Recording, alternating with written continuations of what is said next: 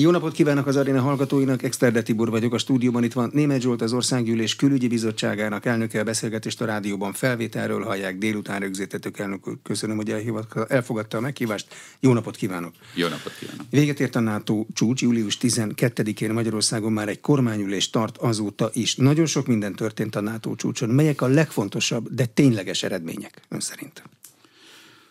Úgy vélem, hogy egy sikeres csúcs találkozót szervezett Litvánia, Vilniusban, és rendkívül fontos döntések születtek, hosszú távon orientálják a nemzetközi döntéshozatalt, a biztonságpolitikát, és a magyar külpolitika számára is irányadó döntések születtek. Elsősorban én kiemelném azt, hogy ez egy egységteremtésről szól, és az ez alkalommal is sikerült. A NATO az elmúlt években sikeresen vette a nehéz akadályokat, jól reagált a legkülönfélébb kihívásokra, most is.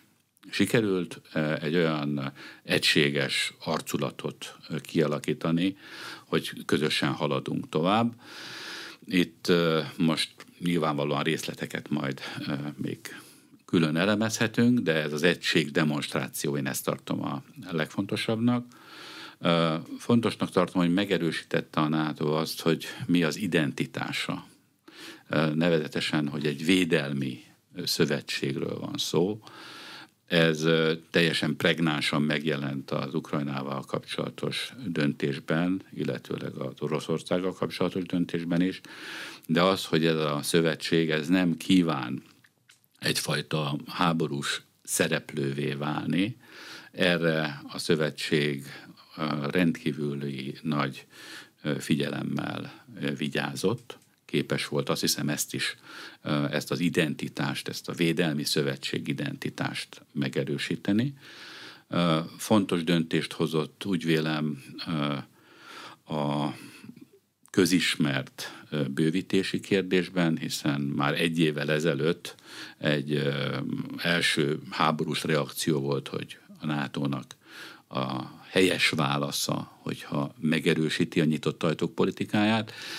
Azt hiszem, hogy rendkívül örvendetes, hogy a finnek után most a svédekkel kapcsolatban is létrejött a török-svéd megállapodás. Ezt Magyarország egyébként úgy vélem, hogy szolgálta a saját megközelítésével, tehát van okunk örülni annak, hogy sikerült tető alá hozni ezt a megállapodást. Tehát a nyitott ajtók politikája visszaigazolást nyert, és nagyon komoly katonai jellegű döntések születtek, amelyek szakpolitikai elemzésnek lesznek az elkövetkezendő időszakban a tárgyai.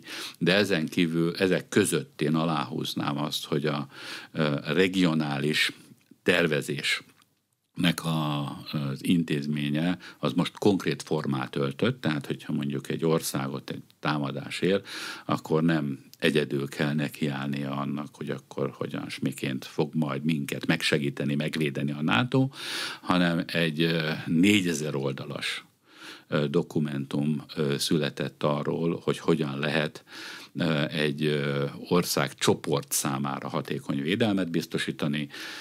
A vezetési struktúrával kapcsolatban fontos döntések születtek.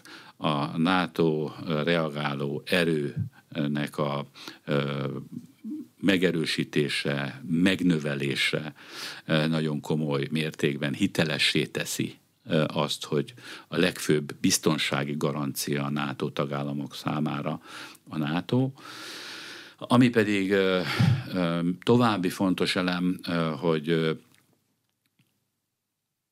Kínával kapcsolatban egy határozott elkülönítésre került sor a biztonsági percepció vonatkozásában, Oroszország összehasonlításában. Hosszú éveken keresztül Oroszország és Kína azonos platformon szerepelt a NATO-nak a szótárában. Most Oroszország vonatkozásában egyértelművé vált az, hogy fenyegetés, Oroszország a fenyegetés, threat angolul, ebben a szerepében gyakorlatilag a terrorizmussal együtt a terrorizmus és Oroszország a fenyegetés a világ számára, a NATO számára. Azt hiszem, hogy ebből nagyon sok minden következik az Oroszország politikára vonatkozóan. Egyértelműen kinyilvánította a NATO, hogy Oroszország a felelős az orosz-ukrán háborúért, és hogy ennek következménye kell legyen a felelősségre vonás tekintetében is, a háború lezárultát követően. Kína esetében pedig egy teljesen egyértelmű más megközelítés, párbeszédre van szükség, természetesen biztonsági kihívást is jelent Kína, de a dialógus a meghatározó szó, amely Kína vonatkozásában hangsúlyosan szerepelt, és azoknak a globális kihívásoknak a kezelésében is együtt kíván a NATO működni Kínával, amelyeket szintén beazonosított a NATO. Csúcs találkozó, legyen szó a közel-keletről, Afrikáról, távol-keleti problémákról értelemszerűen, hiszen a távol-keletről is négy állam képviselői részt vettek a NATO csúcs találkozóján, tehát ez a kínai figyelmet egyébként egészen egyértelműen kiváltotta és alá is húzza. És végül azt szeretném hangsúlyozni, hogy Magyarország ezt a 90 pontból álló 20 oldalas zárónyilatkozatot befolyásolta, elfogadta, formálta. Úgy vélem, hogy az elkövetkezendő időszakban számunkra is irányadó lesz az a szóhasználat, az a megközelítés, amit a NATO magáévá tett. Hangsúlyosan meg fognak jelenni egyébként olyan számunkra kiemelkedően fontos kérdések is, mint a déli szomszédságnak a kérdése. A következő csúcs találkozó Washingtonban lesz, és ott hangsúlyosan fog nem csak a keleti, hanem a déli dimenzióval is foglalkozni a NATO. Összességében tehát azt tudom mondani, hogy egy olyan konszenzus született, ami hogyha a legközvetlenebb kihívással kapcsolatban kell elhelyeznem, akkor azt mondanám, hogy egy rendkívül fontos lépés a béke irányába. Az a megközelítés, amit mi a háborúval kapcsolatban hosszú idő óta hangsúlyozunk, hogy békediplomáciát kell folytatni, a legkomolyabb hozzájárulást ennek a NATO csúcs találkozónak az eredményeképpen kapta. Egy nagy lépést tettünk ezzel a csúcs találkozóval a béke irányába. De hogyan lehet egy NATO csúcs találkozó eredménye irányadó egy tagállami külpolitikára, amikor a NATO az nem a Varsói Szerződés, ahol a politikai tanácskozó testületben legfölül egyetlen szereplőnek, a Szovjetuniónak volt szava. Itt egyenrangú felek vannak, mérettől függetlenül. Sikerült egy konszenzust kialakítani 31 tagállamnak, és a 31 tagállamnak a konszenzusa az összes tagállamra nézve immáron irányadóvá válik. Ugyanazt a szóhasználatot, ugyanazt a célt kell megfogalmazni? Árnyalatnyi különbségek nélkül? Nyilvánvalóan vannak árnyalatni különbségek, vannak megközelítésbeli különbségek továbbra is, de a biztonságpolitikának a fő irányait illetően sikerült egy konszenzust kialakítani, ami azt gondolom, hogy Magyarország számára is irányadó az elkövetkezendő években. Hogyan szolgálta Magyarország a mi magatartásunk a törökök, svédekkel kapcsolatos magatartását? Miért gondolja, hogy ez egy eredményes volt? Kívülállóként nehezen volt érthető, hogy mi mit is szeretnénk a svédektől, míg a törökök ezt nagyon világosan megmondták. Azt hiszem, hogy itt egy rendkívül összetett kérdésről van szó. Magyarország számára ez a helyzet, hogy van egy svéd-török vita, ez politikai lehetőségeket teremtett tagadhatatlan, hogy volt folyamatosan egy nagyon szoros egyeztetés a legutolsó pillanatig a török és a magyar diplomácia között. Bíztunk abban, hogy ha teljesítjük a törököknek a javaslatait, kéréseit, akkor hozzá tudunk járulni a megállapodáshoz. Ez utólagosan azt gondolom, hogy visszaigazolásra került. Természetesen nekünk is volt egy külön agendánk a svédek vonatkozásában.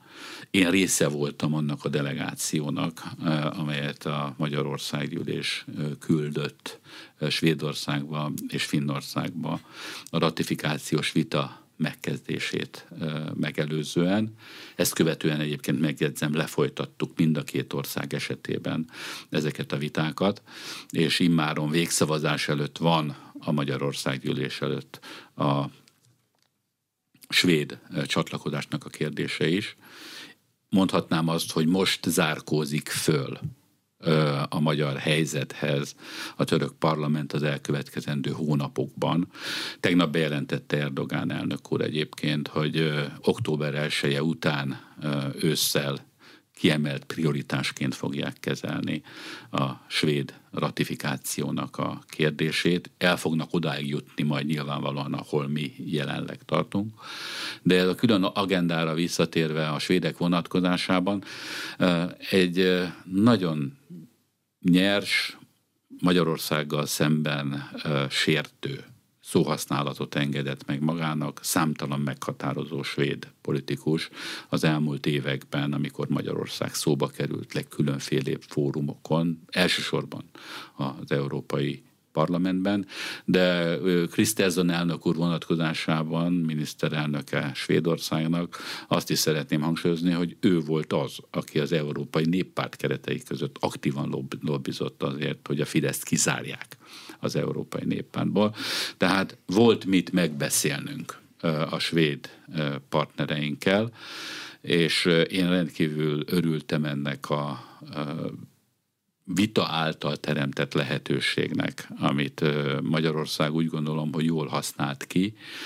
Tudatosítottuk a svéd partnereinkben, még akkor is, hogyha már egyébként egy kormányváltás volt Svédországban, hogy NATO szövetségesként milyen magatartást várunk el a jövőben, hogy hogyan viszonyuljunk egymáshoz a kölcsönös tiszteletnek még akkor is, ha vannak nézetkülönbségeink a hangján.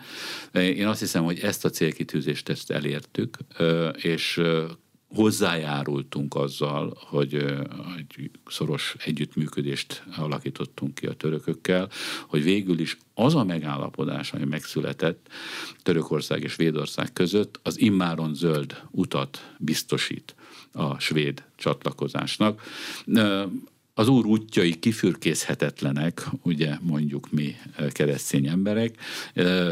Paradox módon a magyar szoros együttműködés Törökországgal igenis hozzájárult ahhoz, hogy létrejöhetett ez a megállapodás, és ilyen értelemben egy nagyon komoly erővel, mint ahogy egyébként Finnország is egy rendkívül komoly erő, gyarapodik erősödik a NATO akkor, amikor erre nagy szükség van, hogy egy erősebb szervezetté tudjon válni. A magyar-török együttműködésnek az volt a lényege, hogy azt kérték tőlünk, hogy ebben a vitában a svédekkel szemben ne hagyjuk őket egyedül?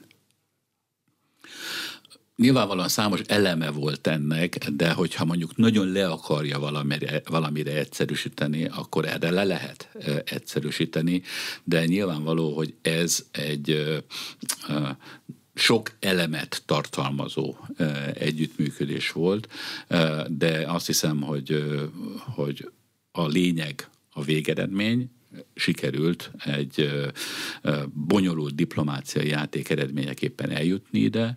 Tegyük hozzá azt, hogy nem hiszem, hogy bárkinek is elkerülte volna a figyelmét, hogy egy nagyon intenzív amerikai török egyeztetés is zajlott párhuzamosan ezekkel a tárgyalásokkal, egyáltalán nem függetleníthető módon.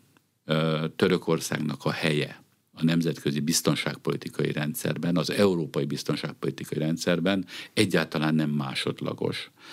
Magyarország pedig egy minősítetten jó viszonyt tudott az elmúlt években kiépíteni Törökországgal, és több alkalommal volt lehetőségünk arra, hogy segítsük a török problémáknak a rendezését, Gondolok itt arra, hogy ő nekik a költségvetési helyzetüket nagyon rontotta az, hogy egy nagyméretű migrációs hullámmal kellett szembesülniük, és az Európai Unió sokszoros felszólításunk és többek felszólítása ellenére is késlekedett ezeknek a forrásoknak a törökök rendelkezésére bocsátásával. A jelen esetben pedig az amerikai tárgyalások, azok az F-16-osok és egyéb védelmi eszközöknek a beszerzésével összefüggésben úgy látom, hogy meghatározó módon szolgálták azt, hogy ez a megállapodás most létre tudott jönni.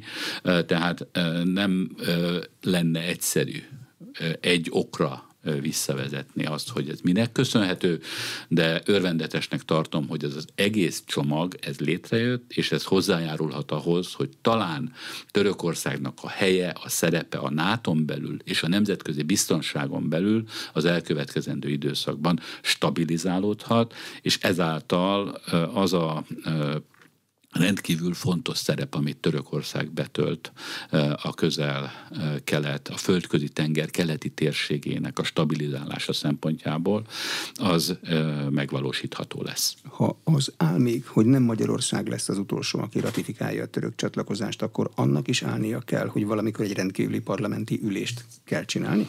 Én nem látom ennek szükségét. Nyilvánvalóan ezzel kapcsolatos egyeztetések azok most fognak majd megkezdődni, de fölhívnám a figyelmet arra, hogy október 1-én fog összeülni a török nagy nemzetgyűlés, és a tegnapi sajtótájékoztatóján Erdogán egyértelműen úgy fogalmazott, hogy az október 1 követő ülésszaknak a napirendjére kiemelt prioritásként kívánja szerepeltetni a svéd NATO csatlakozás ratifikációjának a kérdését. És akkor nálunk már egy rendes őszi ülésszak van? Mi ö, ö, szeptember közepén megkezdjük a munkát. A kisebbségekért pro minoritáte alapítványán a Magyar Ifjúsági Tanács újra megszervezi. Ez a 32. alkalommal Tusványos, a Bálványosi Nyári Szabad Egyetemet, a béke ideje. Ez az idei jelmondat. Hogy lehet háborúban békét csinálni? Egy ö, olyan rendezvényről van szó, amely ö, rendszerváltó rendezvénynek tekinthető 1990 óta ö, részt veszünk ö, nagyon sokan ezen a rendezvényen. Úgy indult, hogy a kezdetekre egy kicsit visszautaljak, hogy a romániai forradalom időszakában egy angol újságíró ismerősömmel és néhány barátommal látogattunk el Erdélybe, és született meg az a gondolat, hogy a rendszerváltozásnak a sikerét nagyon nagy mértékben segítheti elő, hogyha képesek leszünk egymással egy intenzívebb párbeszédet folytatni, illetőleg, hogyha nemzetközi partnereket is bevonunk ebbe a folyamatba, és az első táborban már olyan személyek jöttek el, mint Norman Stone professzor, akit Oxfordi tanulmányai alapján ismerhettem meg, vagy éppen Söflin Györgynek a nevét hadd említsem meg, aki szintén állandó résztvevő volt. És állandó vendégünk. Így van, Isten nyugosztalja, a közelmúltban vesztettük előtt, és hát ebben a 32 esztendőben szinte nem volt, esztend, nem volt év, amikor Orbán Viktor, illetőleg Tőkés László ne vett volna részt ebben a táborban. A párbeszéd a háborúnak is nagyon fontos mondjuk úgy, hogy lezárásának nagyon fontos előfeltétele. A magyar békediplomácia az arra irányul, hogy tudatosítsuk már azt, hogy nincsen katonai megoldása ennek a konfliktusnak. Ez a magyar álláspont, azt hiszem, hogy mindez idáig és az elmúlt hetek, hónapoknak a fejleménye alapján egyre inkább, egyre szélesebb körben elfogadottá válik. Noha meghatározónak nem lehet nevezni, de egyre komolyabb szereplők képviselik ezt az álláspontot, különféle béketervek jelennek meg, meghatározó tényezők részéről a kínai béketervtől a vatikáni béketervig sok mindent lehetne említeni, sőt maga a Zelenszky elnök is fontosnak tartotta, hogy egy béke javaslattal előálljon. A magyar diplomáciának az a kiinduló pontja, hogyha amennyiben nincsen belátható időn belül katonai megoldása ennek a háborúnak, akkor át kell vegyék a tábornokok helyét a diplomaták, és meg kell teremteni a párbeszédnek a fórumait, a lehetőségeit.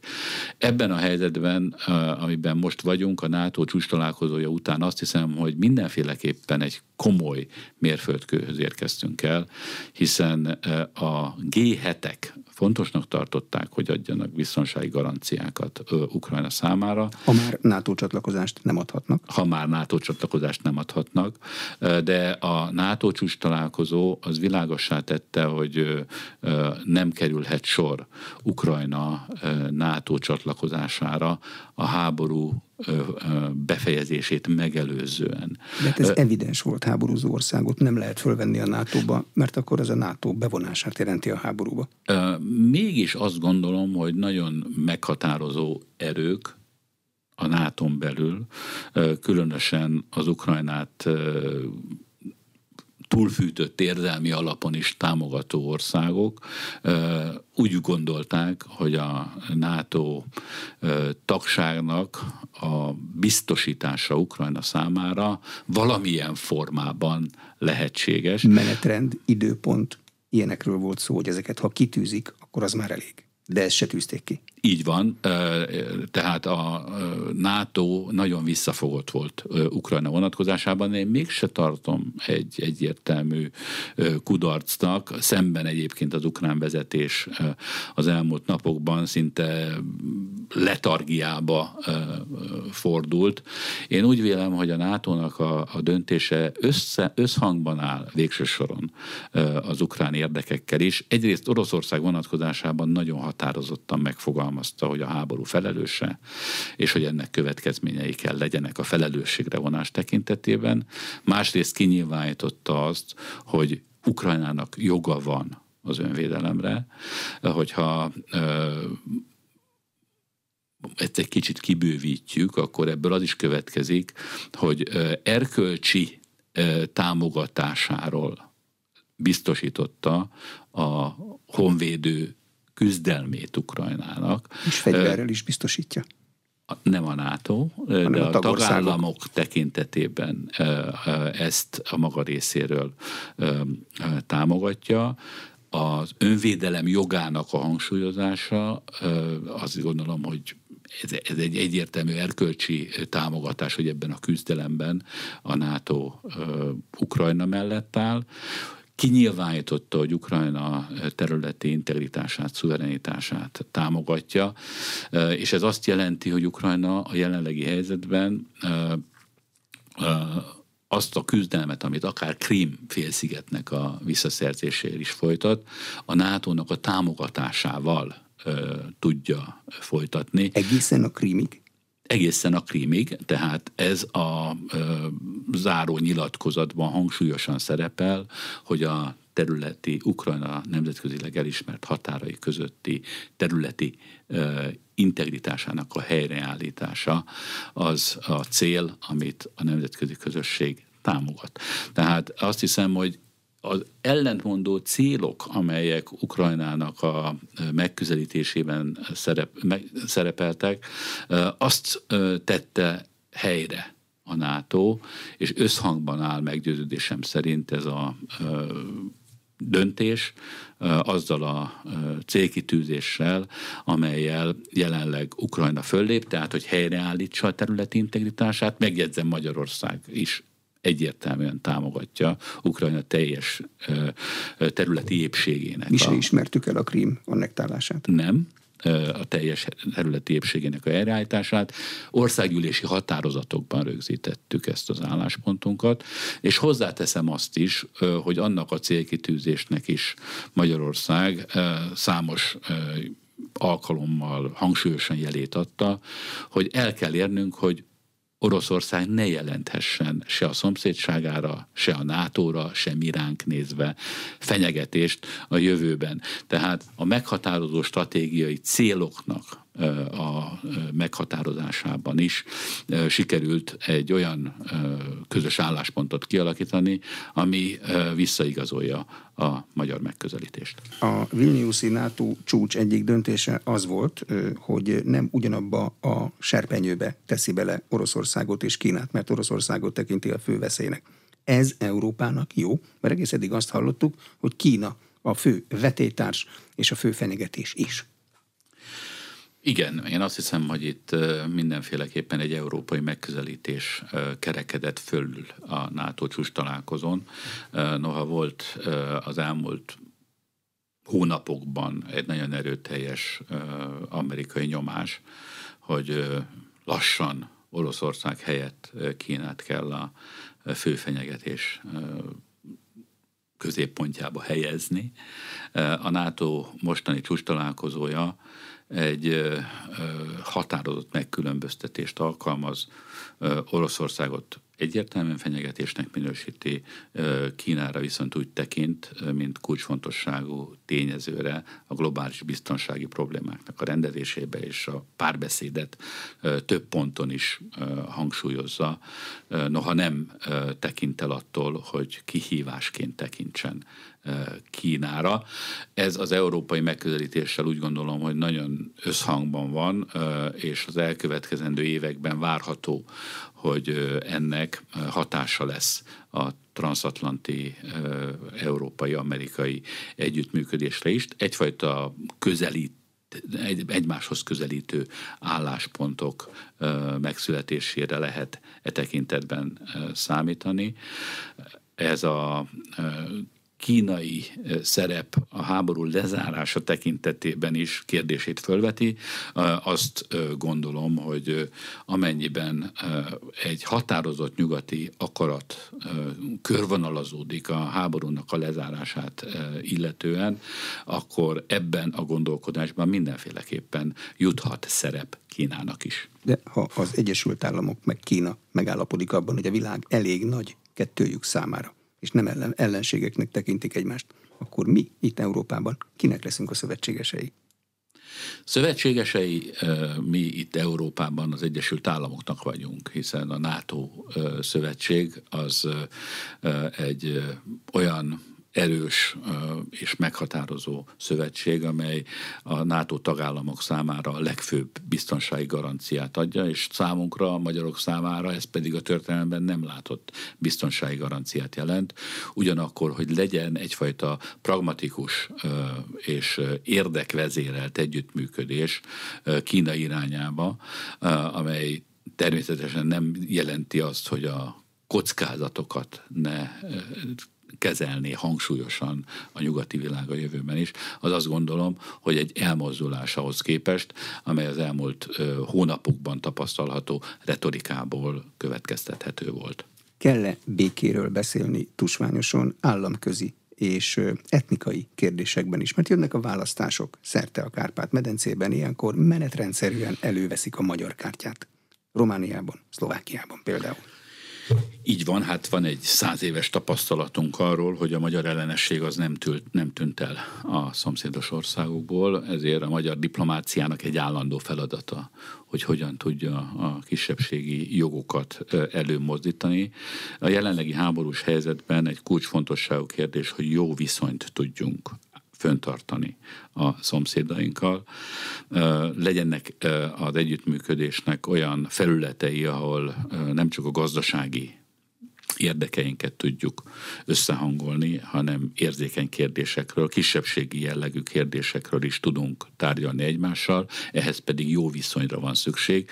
Magyarországnak a Közép-Európa, a térségpolitikája az nem irányulhat arra, hogy valamilyen értelemben dominálja a szomszédságát, a térséget, hanem a partneri együttműködésre kell a hangsúlyt helyezni.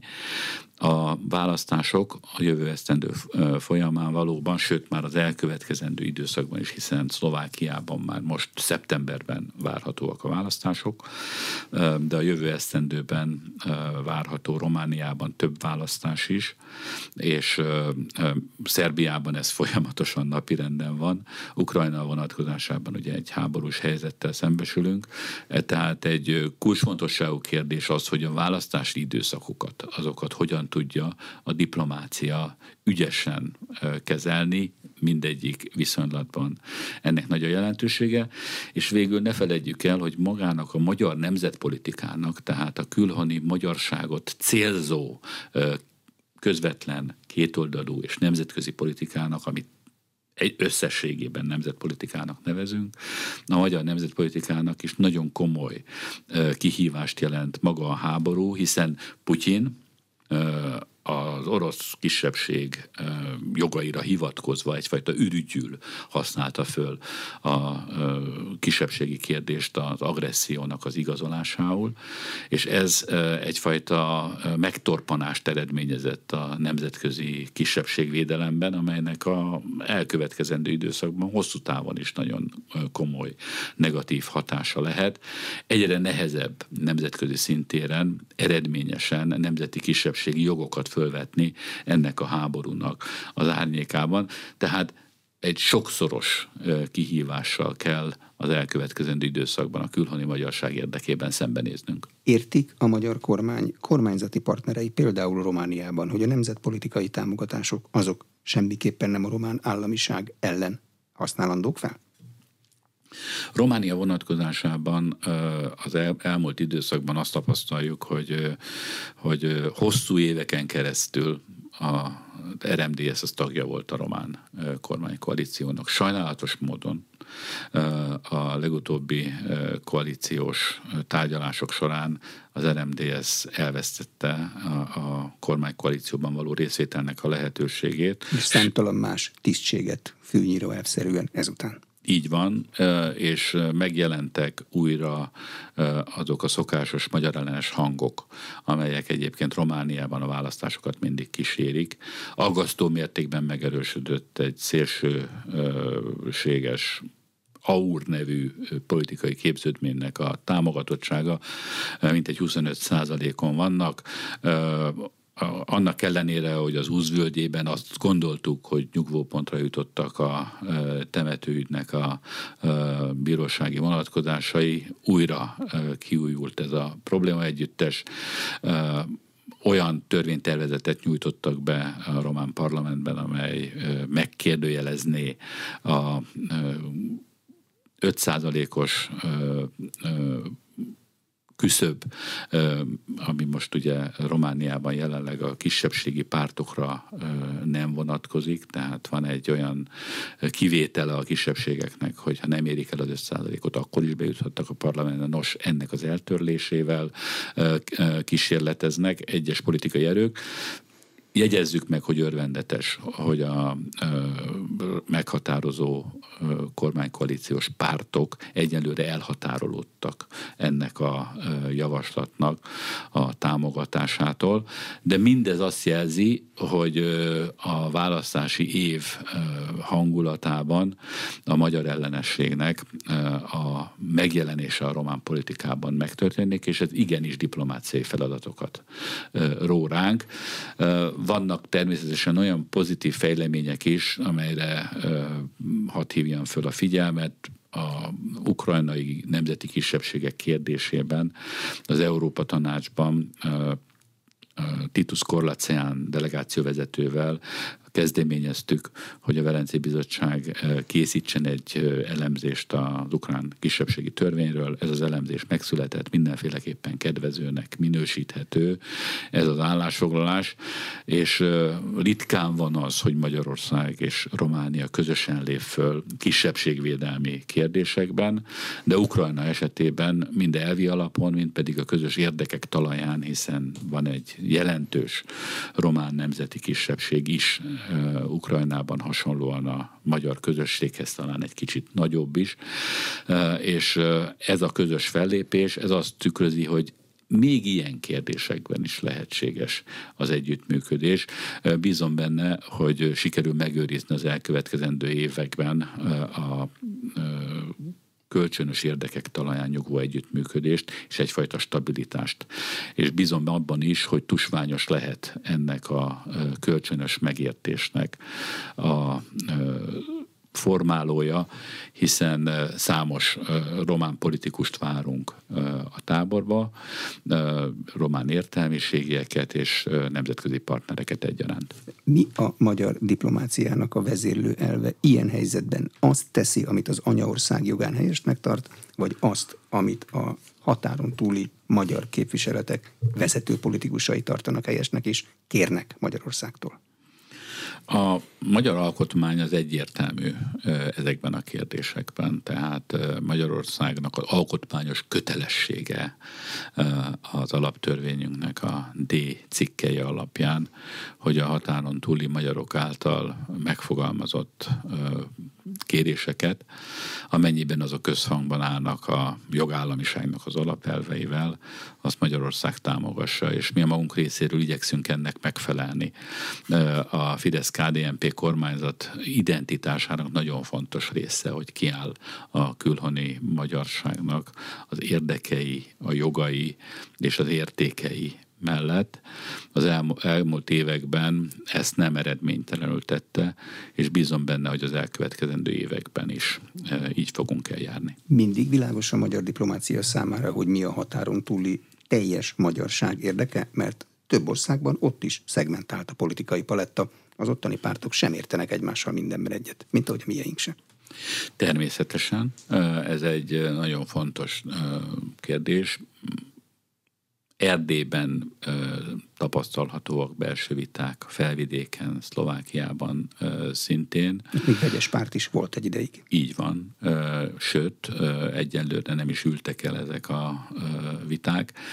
Tehát itt a magyar diplomácia számára egy különösen fontos feladat, hogy ö, megtalálja ott esetben a közös nevezőt ezen eltérő álláspontok között, de mondjuk ha a vegyes pártra utalt, akkor azért azt szeretném hangsúlyozni, hogy a nemzeti alapon szerveződő politikai képződményeknek a támogatása az anyaország részéről a magyar nemzetpolitikában egy evidencia mi úgy gondoljuk, hogy a külhoni magyarságnak a jövőjét az biztosítja, hogyha képesek nemzeti alapon megszervezni önmagukat, és nemzeti alapon képviselethez jutni a szomszédos országok törvényhozásaiban. Szerbiát szokták jó példaként emlegetni a vajdasági magyarok helyzetét, amikor a két ország kapcsolata jó, az automatikusan jó az külső országban élő magyaroknak is?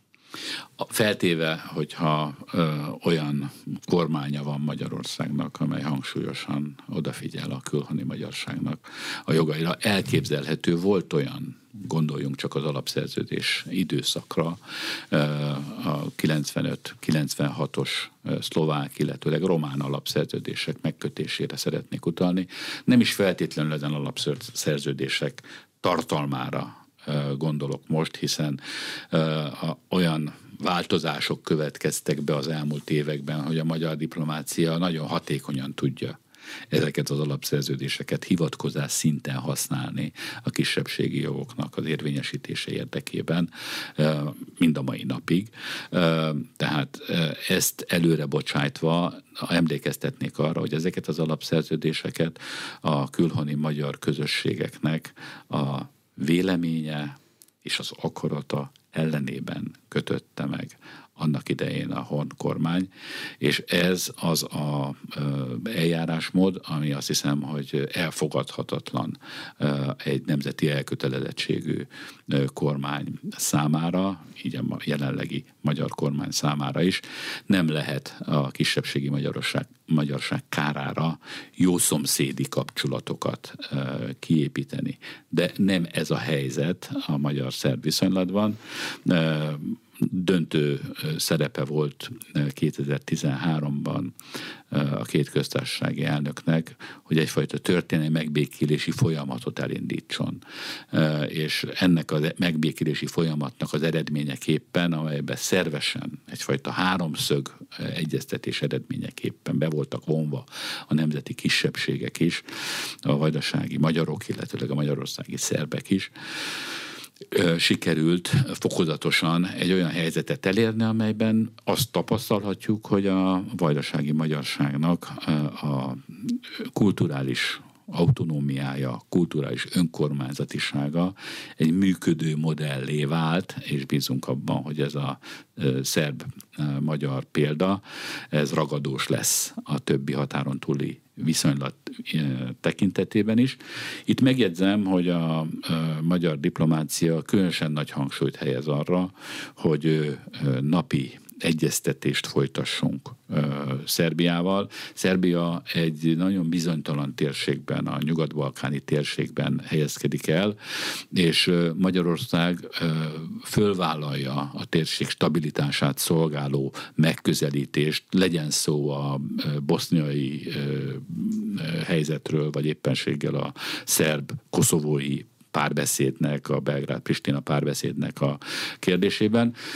Sok nemzetközi vitát eredményez ez, hiszen nyugati partnereink, tengeren túli partnereink gyakran értetlenül állnak a magyar megközelítés mögött, vagy előtt, és fontosnak tartom, hogy elmagyarázzuk az ő számukra, hogy mit miért teszünk és gondolunk. Ebből a szempontból az, hogy most egy példát hadd említsek, Koszovó Európa Tanácsi tagságával kapcsolatban, a magyar diplomácia, noha elismerő ország Koszovó irányában Magyarország, tehát elismertük a független Koszovót, mégis arra az álláspontra helyezkedtünk, hogy ez most nem időszerű. Ez azt a célt szolgálta, hogy elősegítsük, hogy ebben a Belgrád-Pristina párbeszédnek a keretei között az alapvető szerb elvárások, ami például a szerb kisebbség területi önkormányzatostiságának a biztosítását jelenti, érdemi előrelépés történjen. És ezt a koszovói partnereinknek a tudomására is egyidejűleg hoztuk, amelyek, akik aztán ezt visszaigazolták, Magyarország egyébként a vérével védi jelenleg. Lőtt sebeket szenvedtek magyar káfor katonák. Így van, tehát Magyarország nem pusztán beszél a térségnek a stabilitásáról, hanem tesz is érte, és azt gondolom, hogy ez mindenféleképpen ez az áldozat, amelyért a legnagyobb együttérzésünkről biztosítjuk a koszovói magyar katonákat, katonákat és hozzátartozóikat. Nos, ez fedezetet és hitelt ad a magyar eh, térségi politikának, amely végső soron ennek a térségnek a stabilitását szolgálja. Bízom benne, hogy a Magyar Európai Uniós elnökség, ami a jövő évben kezdetét veszi, olyan helyzetet fog adni biztosítani Magyarország számára, hogy 24 második felében, hogy elő tudjuk érdemben segíteni a nyugat-balkáni európai integrációnak a folyamatát. Hogyan válogatják tusványosra? Hogyan hívják meg a külföldi vendégeket? Ugye az RMDSZ-es politikusok nem számítanak külföldi vendégnek, mert ők Romániában politikusok, de most, hogy kikerültek a kormányból, nem tudják képviselni a román kormányt. A román kormányból el mer ilyenkor menni valaki választás előtt? Román kormány oldalról lesznek vendégeink. Nagyon örülök annak, hogy például a román szociáldemokratáknak az egyik nagy öregje, Viorel Hrebencsuk úr visszaigazolta a részvételi szándékát. Az, hogy az utolsó pillanatig változó programban még kik fognak ö, ö, eljönni, azt most nem fogom tudni ennek megmondani. Valóban van egyfajta távolságtartás hagyományosan ö, a román kormányzat ö, részéről. Az elmúlt esztendőben ennek ö, tanújelét adták. Noha fontos meghatározó román politikusok tavaly is részt vettek a táborban. Nemzetközi résztvevőkre vonatkozóan még azért hangsúlyozzuk, hogy a Kárpát-medencének a magyar vezetői azok nagy számban vesznek részt, mint egy négyezren érkeznek nem Románia területéről a táborba. A tábornak a résztvevői köre tehát egy nagyon széles részvételi kört vett le a magyar nemzetpolitikának egyfajta egyeztetési fóruma a tusványosi rendezvény, és számtalan nemzetközi résztvevő is el fog jönni, akik viszont egyfajta új európai keresztény demokráciának, jobboldalnak a kialakulásában érdekeltek, és ebben is látnak szerepet a Magyarországnak, a Fidesznek, hiszen az európai parlamenti választásokon abban bízunk, hogy egy lényegesen erősebb kereszténydemokrata, konzervatív erő fogja majd elfoglalni az európai parlamenti képviselői székeket a 24-es választásokat követően, és az ő érdeklődésük Európa szerte egyáltalán nem tekinthető jelentéktelennek, tusványosnak a intézménye iránt magyar ellenzéki politikusok beszoktak menni az oroszlán barlangba. Tusványos azért az egy fideszes rendezvény. Beszoktak jönni, és szívesen látjuk őket és az idén is várható szocialista politikus, jobbikos politikus, lmp politikus lesz egy olyan kerekasztal, ahol a parlamenti pártok fogják elmondani a választások előtti helyzetről a véleményüket. DK-s politikus nem megy, vagy nem hívták? DK-s politikust nem hívtunk, tudomásom szerint, de azt hiszem, hogy ezen olyan nagyon nem lehet csodálkozni. Kettős állampolgárságon. Az ő biztonságuk érdekében is azt hiszem, hogy helyesen jártak el a szervezők. Ne feledjük el, hogy az a csorba még nincs kiköszörülve, amit 2004. december 5-e jelentett. A DK, illetőleg Gyurcsány Ferenc fölvállalt egy olyan álláspontot, ami fölvállalhatatlan, és akkor tájt, ami után megszületett ennek a népszavazásnak a végeredménye Székelyföldön, egyes kocsmáknak a falára azt írták ki, hogy magyar állampolgárt nem szolgálunk ki. Ezt kellett helyrehozni ennek a jelenlegi magyar kormánykoalíciónak akkor, amikor 2010-ben az elsők között foglalt, fogadtuk el a kettős állampolgárságról szóló törvényt. A DK-nak a külhoni magyarok körében még egy nagyon komoly és hosszú út, útja van addig, amíg el tudja fogadtatni önmagát. Tusványos híre elmegy messzire, vagy csak a szombatesti nagy színpad híre szokott elmenni messzire, az gyakorlatilag bejárja a világot. Mindenki várja, az is, aki már most tudja, hogy minden szavával egyetért a miniszterelnöknek, meg az is, aki már most tudja, hogy egyetlen szavával nem fog egyetérteni. Számos meghatározó politikus fog előadást tartani a táborban, és amennyire nemzetközi figyelem övezi a magyar kormánytagoknak a nyilatkozatait, mindenféleképpen számítok arra, hogy komoly média figyelem fogja övezni a tábort. Természetesen elsősorban Romániában, illetőleg Magyarországon, de a közép-európai térségben mindenféleképpen, sőt azon túl is. Ennek a figyelemnek igazolásul után azt hadd hangsúlyozzam, hogy nyolc kormánytag, egy tucatnyi államtitkár fog Magyarországról előadást tartani a tábor keretei között. Köszönöm a tájékoztatást. Az elmúlt egy órában Német Zsolt az Országgyűlés külügyi bizottságának elnöke, a Tusványosi táborok főszervezője volt az Inforádió arénájának vendége. A műsor elkészítésében Módos Márton főszerkesztő vett részt. Köszönöm a figyelmet, Exterde Tibor vagyok.